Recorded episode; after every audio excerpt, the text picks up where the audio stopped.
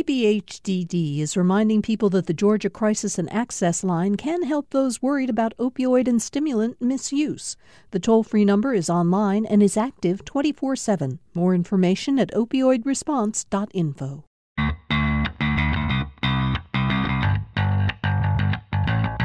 You're listening to Nothing Funny About Money.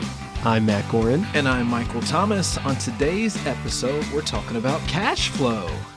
Cash flow is the basis for all of personal finance. You need to have more flowing in as income than you have flowing out as expenses. If you have more inflow than outflow, you're hashtag winning. And this is what we call a surplus. Otherwise, you'd have a deficit. But what if I want to buy a house now? I wouldn't advise doing that until you have a healthy cash flow surplus. Okay, I hear that. I'll just dump all my money into my credit card debt. I can barely afford gas without my credit card. Then I would not advise that as being an effective strategy either. Sounds like I might need to spend more money on lottery tickets then. Dude, you're not even trying right now. I should buy some communications courses. Moving along. According to a 2018 study by Career Builder, 78% of employed Americans say they are living paycheck to paycheck. The land of plenty, America, is experiencing a cash flow crisis. There's no A. I put America on it. I like America better. America. No, I like America. All right. Why is cash flow so hard to manage? And before you say, I don't make enough money, a 2015 Nielsen study look specifically at people earning over $150,000 a year. Mm-hmm. And even in that group, 1 in 4 were living paycheck to paycheck. Matt and I spend a lot of time thinking about the psychology of money, and we think psychology can help us understand at least part of this cash flow crisis. Why is that, Michael? So many people believe that the career field that I'm in is going to afford me the opportunity to make all this money. And in your mind, you've already been spending this money along the way. I got a friend of mine, when he graduated from college, before he got his first paycheck, he went out and bought an Italian leather sofa. It is a nice, it's a nice sofa. It was also a $6,000 sofa. Absolutely. And he was making, this is like 15 years ago, he was making like 30-something thousand dollars a year. But what was his expectation for what he was going to make? I think his problem was not exactly what you were saying of, I thought I'd make more. His problem was he thought you take 30,000 and you divide it by 12. Wow. And that's how much money you're taking in. Taxes, absolutely, deductions, insurance, there's all these other things. So you're not actually getting the full paycheck. You're only getting about 70, 75%. So he's telling himself, I'm going to be able to pay off this $6,000 in 1 year. No, because he's only getting a fraction of what he thinks he's going to get. Absolutely. Other bills come up. He goes out to eat more. Yep. So he doesn't pay off the couch in the first year. Mm-mm. Because you overestimate how much is going to come in, you underestimate how much is going to come out. And you know what's interesting? He probably went into one of those agreements where if you pay it off within a year, 0% financing. But because he didn't pay it off within a year, all of the interest comes back on that bad boy. And now sure. Right. I think in his case, it's actually worse, if you can believe it, because I think he didn't do financing through the furniture store. He did it on a credit card. So he's paying 23% interest the whole time. Wow. So doesn't pay it off for the first year. Doesn't pay it off for the second year. He's still making these minimum payments on credit card. Took him 12 years to pay it off because he never could get the cash flow to work. He could never make enough money to cover that expense. Wow. We did the math. That sofa cost him $13,000. That's crazy. By the time he finally paid it off. That's crazy. But, hashtag winning. I know, right? That is definitely winning, because I bet you he's going to keep that piece of furniture for the rest of his life. I mean, it's sweet. He's actually going to pass it down generationally. He might. This is a sweet couch. So if you're thinking about where you could possibly go to get a good estimate of what you may actually be earning for a particular career field, Matt and I definitely suggest going to payscale.com. And then from there, what you can do is you can say, okay, well, generally I'm going to be around maybe $40,000. What would my paycheck look like after tax and other deductions? Go to paycheckcity.com. But the interesting thing beyond that, too, is that the United Way Alice Project recently found that 50.8 million Americans can't afford a basic monthly budget for childcare, housing, food, and transportation. Getting a grasp of what your inflows are going to be and then planning accordingly is actually even more important now than it ever has been before. So an issue for the 51 million households that Michael was talking about at the core is there's not enough income coming in. Mm-hmm. And then for almost every other American household, the problem is that there's too much expenses going out. We not only have a lot of people who don't make enough, we then have that many more who spend too much. And our culture encourages that. Our group psychology encourages us to do that, not only on sofas, mm-hmm. but on every aspect of our life. I actually manage my blow money. Blow money, fun money, we do whatever we want to do with that money. I'm glad that you clarified what blow money means. I'm looking over at Chris like, did we just learn something about Michael? That's how he always has so much energy. I know, right? I have to manage that because there's this idea that we get to some point within our financial lives to where money is just completely discretionary. We can do whatever we want to do without consequence. And what I found is that that same behavior resonates with individuals starting in childhood. You've got a few stories about your kids and how they are thinking in the present. They're really not thinking long term. Yeah, and this is lots of people have this problem. Sebastian the other day, his two teeth came out, or actually pulled them out for him. Hmm. And were they loose? Or? They were loose. Okay, good. And he gets $3. Thanks for the clarification. He gets $3 per tooth. So we're at church and we're doing, I know, right? Maybe should I get $5? $3 per tooth. Is that cheap? I got a quarter. No, I'm serious. That like, what are you talking about? Oh, no, we need to do the calculation on inflation with your kids are going to start running into walls intentionally to knock their teeth out. So we're at church, and Sebastian really, really, really wants a donut. And we're like, well, dude, let's just wait till we get to the house so we can get something. And he was like, well, no. He was like, well, I give you all $6. I was like, Sebastian, you want to pay $6 for one donut when we can go to the store and for $2 you can buy a whole thing of donuts to have on your own? He sounds like a normal human being. Very much so like a normal human being. Plus, he probably figures that if he eats the donut, his teeth will rot out faster and he'll get more money. Yeah. So it's the short-term thinking. It's things like, I just want the donut now, give it to me now. It's also this focus on flashing, showing. Some of these brands are selling, we just looked this up, $190 t-shirts. A lot of people are buying those shirts. Absolutely. To show off their wealth. And what value are they getting out of that stuff? None. We are set on people being attracted to us because of the form of ourselves and not because of the substance of ourselves.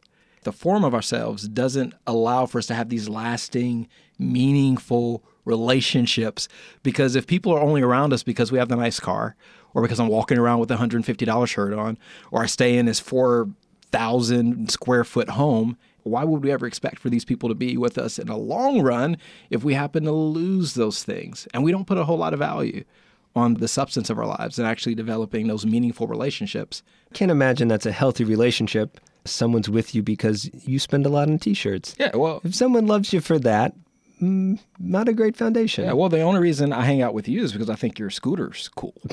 So, God, if that means anything, you're twisted. There's something up with you. Your scooter is hot. Yeah, Matt. Right. Oh my God. No. You look so manly riding around. That's an example of how I am on the other side of this consumption culture. I think it's really nice to spend as little as possible on stuff.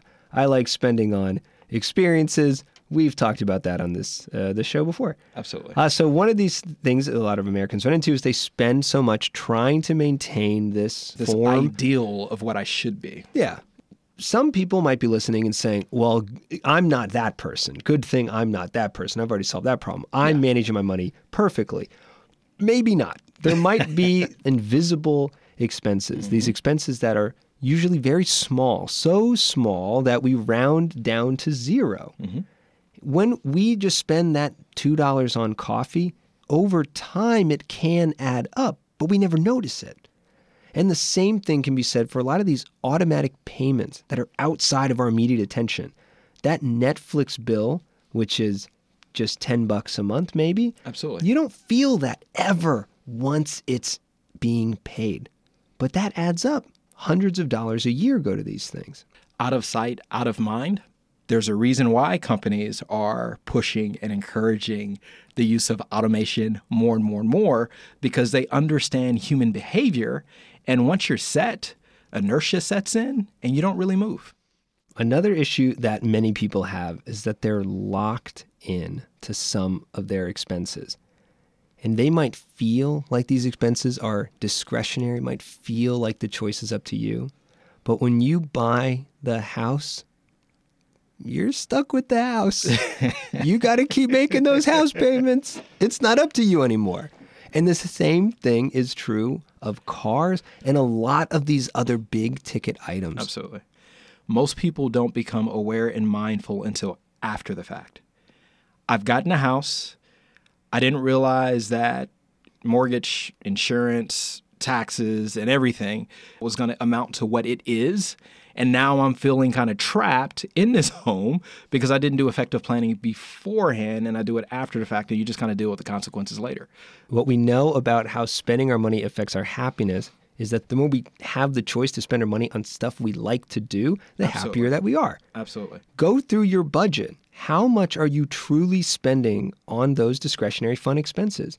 And if you're doing all that stuff Michael's saying, the house and the car and the insurance and on and on and on and on and on, you have so little money to spend on things you actually enjoy.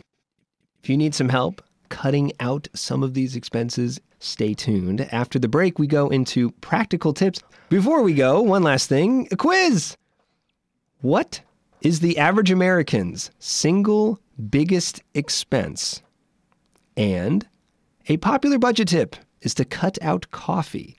How much would cutting out coffee save the average American every year? The answers to those when we get back. You're listening to Nothing Funny About Money on WUGA 91.7 and 94.5 FM. I'm Matt Gorin. And I'm Michael Thomas. Reach out. We'd love to answer your questions and help you achieve your goals. Follow us on Facebook and Instagram. And connect with us online at nothingfunnyaboutmoney.org. Support for Nothing Funny About Money comes from Elwood and Getz Financial Planning and Investments. As fee-only financial planners, they are fiduciaries to their clients. That's ELWOODGOETZ.com. Oh boy, what a night that was. Dude, I've never been kicked out of a bar before. I've never been kicked out of an Uber before. Well, at least it's nice out. I don't mind walking. Yep, not so bad. Ah, crap. What's up? My wallet. I can't find my wallet. Your wallet's missing? It's a case of the missing wallet. The Hardy Men. What could have happened to that darn wallet? We've got to retrace our steps and gather some clues. Boy, howdy. We might just solve this mystery yet. Okay, focus. When's the last time you had it?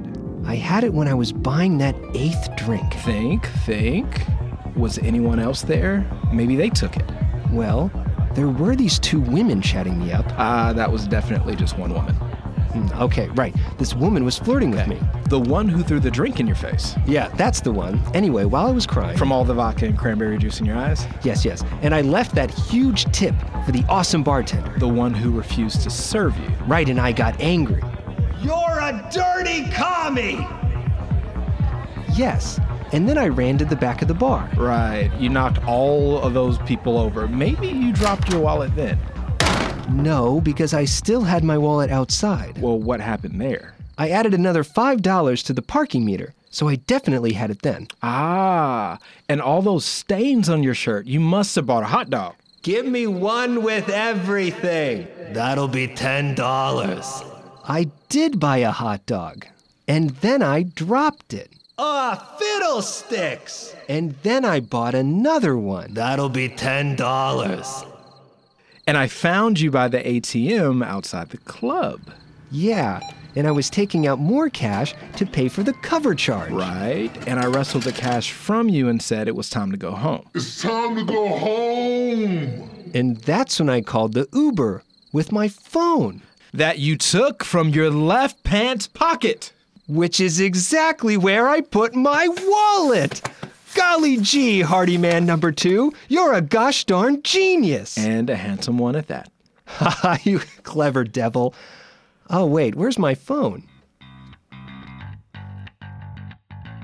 Welcome back to Nothing Funny About Money. I'm Matt Gorin, and I'm here with Michael Thomas. On this episode, we're talking about cash flow. Soon up are some practical tips, but before then, let's go to those quiz answers. What is the average American's single biggest expense? You know the answer to this one, Michael? I would say childcare. As a man with children, two children, you might be right.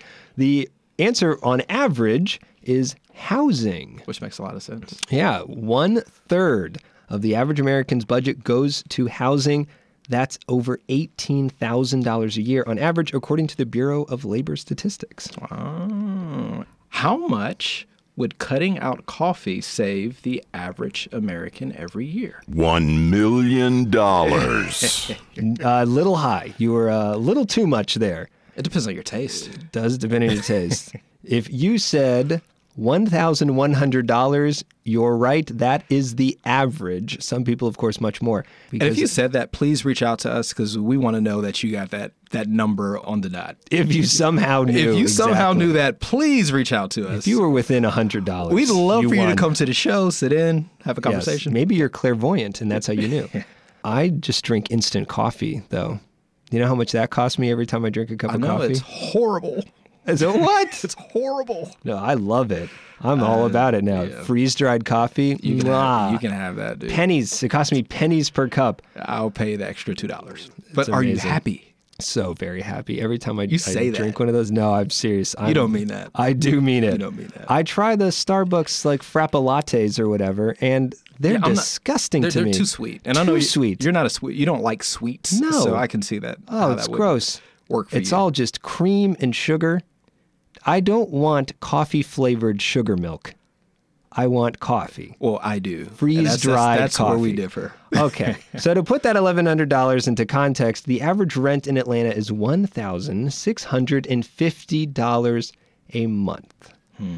So when some people give budgeting advice, they say, cut down on coffee. Don't spend so much on coffee. And that will save you some money. But will it save you all that much? Well, let's do another example here. What if I am the average rent in Atlanta and I find a place to live for $1,400?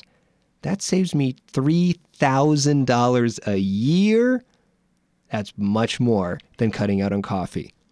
So first look for the housing expenses. I agree, but where are you going to live? There are plenty of places for $1,400 a month. Are there? Just go get a roommate. Don't be too proud. Don't be so proud. Is that what it is? Go get a roommate. Okay. Get 3 or 4 roommates. You could easily do better than that. What? I just have trust issues. Live in Lawrenceville. I have trust issues with the whole roommate thing. Well, you have 3 roommates. But you just happen to be related to them. My point is that instead of looking for the small things like coffee to cut out, instead look for the big stuff like housing. Absolutely. You won't sacrifice so much of your quality of life, and then you still get to drink your coffee, and your budget's better off by $2,000 a year in this example. And to do that, you have to plan before the fact and not after the fact. Because most people don't realize, I need a roommate until after you've purchased the condo or whatever it is that you have in Atlanta for $1,600 or $700. And then you realize, I might need some help. Exactly. So if you plan ahead of time, that could help with cash flow management. Excellent advice. For the big stuff, absolutely plan ahead. And for the small stuff, maybe you actually can afford it. But if you want to cut it out, we next up have a guest who is going to tell us all about frugality to save you a ton of money. Danny Kofke is back with another wealthy person. We'll turn it to him. This is Danny Kofke, and I'm here with this week's wealthy person. Every episode, we will focus on someone that lives a wealthy life. This week, we're going to focus on someone who learned how to have a positive personal cash flow. Trent Hamm, personal finance author and founder of the website, TheSimpleDollar.com. Trent grew up in a working class family in Illinois. Trent went off to college and then got married, living the American dream, or what we think it is. Shortly after getting married, though, He and his wife, Sarah, started spending a lot of money. And then eventually, over time, they had over $20,000 in credit card debt, several consumer loans for furniture and things like that, huge student loans, 2 car loans, and you get the picture, just mountains and mountains of debt. Trent realized he was walking down a dangerous path and decided to make a change. In October of 2006, he started The Simple Dollar to share those changes as they happened. Well, since that time, he and his wife have paid off all their debt, and in fact, the blog has become so popular, he's able to live off that alone right now, was able to quit his job and just focus solely on helping others. Tracy and me, my wife, she stayed at home for 8 years with our 2 young daughters. So we have definitely used some of his simple tips, and I think that's kind of the key in that, simple tips to help us save money. One of my favorite ones is don't spend big money entertaining your children. And I will say, not making a lot as a school teacher, there are many times during the summer, the long months of summer, especially with the little ones, that it can be tough to entertain them. But Tracy and I, using some of Trent's tips, we found some ways to do it with the kids. We've gone to the library, we've seen magic shows, petting zoos, we've gone to state parks, and just have done a lot of really fun stuff with the kids that didn't cost us that much money. There are 2 ways to improve your cash flow. Either have to decrease your spending or increase your income. Let's face it, increasing your income, it requires someone else. You either have to get another job, get hired by someone else, you got to quit your job, whatever. Decreasing your spending, you can do it on your own. And Trent's tips can definitely help you do that. I think what makes Trent wealthy is not only has he been able to do well with money, but he also wants to give back. He started the Simple Dollar blog for one reason and one reason only. He writes because he knows there are people out there at a point in their life where they just want to make a change. They're tired of being in debt. They're tired of spending too much money. And his simple tips can help people so much because a lot of them, once again, are simple, easy to implement. And then once you start doing them, you start saving more money. You want to keep going and going and going. His blog has resonated really well, and right now it has over 48,000 Facebook likes, has been featured in numerous publications, including Forbes and the New York Times, and has been rated by Kiplinger's as a top 10 personal finance blog. If that's not wealth, I don't know what is. That's it for this week's segment. Here's to living wealthy. Trent Hamm is all about the individual budget tips. He's got a whole host of them that you can find on Simple Dollar. Check those out if you are looking to be frugal. We've got some other practical tips for you of how you can save money and get the most out of your life. Matt, what is your chosen method for managing your cash flow? Cutting my expenses as low as possible so that I then have more money to spend on whatever impulse happens to come across my mind. All right. Flight of fancy. Okay. Baseline, spend no money, and then flights of fancy. That's my budgeting technique. And do you do a lot of automation, or do you actually sit down and create a spending plan or budget? So I do a lot of automation, and you're bringing up spending plan and budget, and we can talk about the difference between the two, because I've realized, based on our conversations, I don't budget, and I'm kind of notorious for going out and claiming I don't budget. Yes, you are. But I do... But you have a plan. There's a difference. I do have a spending plan. So what is the difference? Budget basically saying that you're living within confines of some sort to manage your day-to-day affairs, and you're listing out what those things are and planning for those accordingly. Spending plan, you're actually being more mindful of where you're wanting to go with regards to how you manage your money, as opposed to where you are with the managing of your money. I think of it as the big picture. It's the bird's eye view, 30,000 foot. Where do I want my money to go? Mm-hmm. And you mentioned that I automate a lot. That's true. That money's already set aside. I got a computer program doing that all for me. I know exactly how much I can spend because that's what's left in my checking account. Absolutely. Huge difference, because you can't really address any major issues that come up if they've already happened. It's just, I'm glad I realized it this time. And then most people just walk away from the conversation and do nothing. And then they have the same conversation the next month. Yeah. I don't budget at all. It sounds like you are not the biggest fan in the world of budgets either. Mm-mm. But don't listen to us. If it works for you, then do it. The best kind of spending plan, the best kind of budget is the one that works for you. If you want to track every single expense by hand, awesome, go for it. Don't let anybody else tell you that that's not working if it works for you. Absolutely. And another thing is to understand what motivates you. We're all motivated by different things. Some of us aren't motivated by just simply tracking our money or being mindful of our money. Some of us are motivated by possibly losing something. There's a neat website called stick.com, and that's STICKK, where you actually create these contracts that you bind yourself to. And if you don't meet a said goal, then you set up something where, let's say, Chris, if you don't like some type of organization, that if you don't hit your goal, $100 goes to support that organization. Yeah, I think an example that came up when Stick was becoming popular a couple years ago was to donate to the presidential campaign. I wasn't even going to go there. Of the person that you didn't want to win. I wasn't going to go there. Yeah, so that'll give you a sense of what can happen on this website. If that works for you.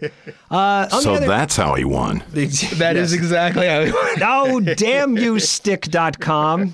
I think about things on the other side of the equation, less so with fear, but more so with rewards. Positive reinforcement often works for a lot of people. So what I encourage a lot of people to do is set up rewards for yourself. One of the reasons that I like the bucket strategy, and the bucket strategy where you put money aside in a bucket, say a vacation bucket. I'm putting money in the vacation bucket. The bucket fills up, and then you go on vacation. You reward yourself by having something fun. If that helps you, if you need more rewards and more positive encouragement, try that. The neat thing that I recommend to clients with the setup reward systems, let's say if you want to go on a vacation somewhere, that you get a puzzle. And you kind of calculate how much you need to put away and associate that with a different puzzle piece. So whenever you do one thing, you add a piece of the puzzle. You're actually building and you're actually visualizing the completion of this thing because, again, there's this out of sight, out of mind, life happens and you don't see it happening even though it is, which is why people dip into the cookie jar. It actually keeps you more focused and you have the visual cue as well to continue to stay on that path. That is actually like an awesome idea. Yep. I love that. You got to bring it all together. Yeah. If you are saving up $500 to go to Cancun, let's pretend, go get yourself a puzzle with a picture of Cancun. And then every time you put $1, you add a puzzle piece. Absolutely. Towards that's so cool. You know, like people do vision boards and it just kind of stops there. Like it's almost like it's already complete and it's not. Like you've done no work whatsoever. You just put the vision up on a board. But this is actually showing that you're working towards and making progress and you're seeing the vision. That is very cool. Yep. This you never told this to me before. That's the best idea I've ever heard you. You've never been one of my clients. You should. That's true. I should take you on. Yeah, and actually, I should be one of yours because we always learn from each other. We should swap skills there. So talking about things like this puzzle makes this tangible and real. We take it out of the abstract and put it into reality. Rather than thinking about cutting expenses as taking away, think of it as adding things like those vacations, a fun activity, or adding to investments, which are then going to grow and grow and grow and make you rich. Absolutely. You're not cutting.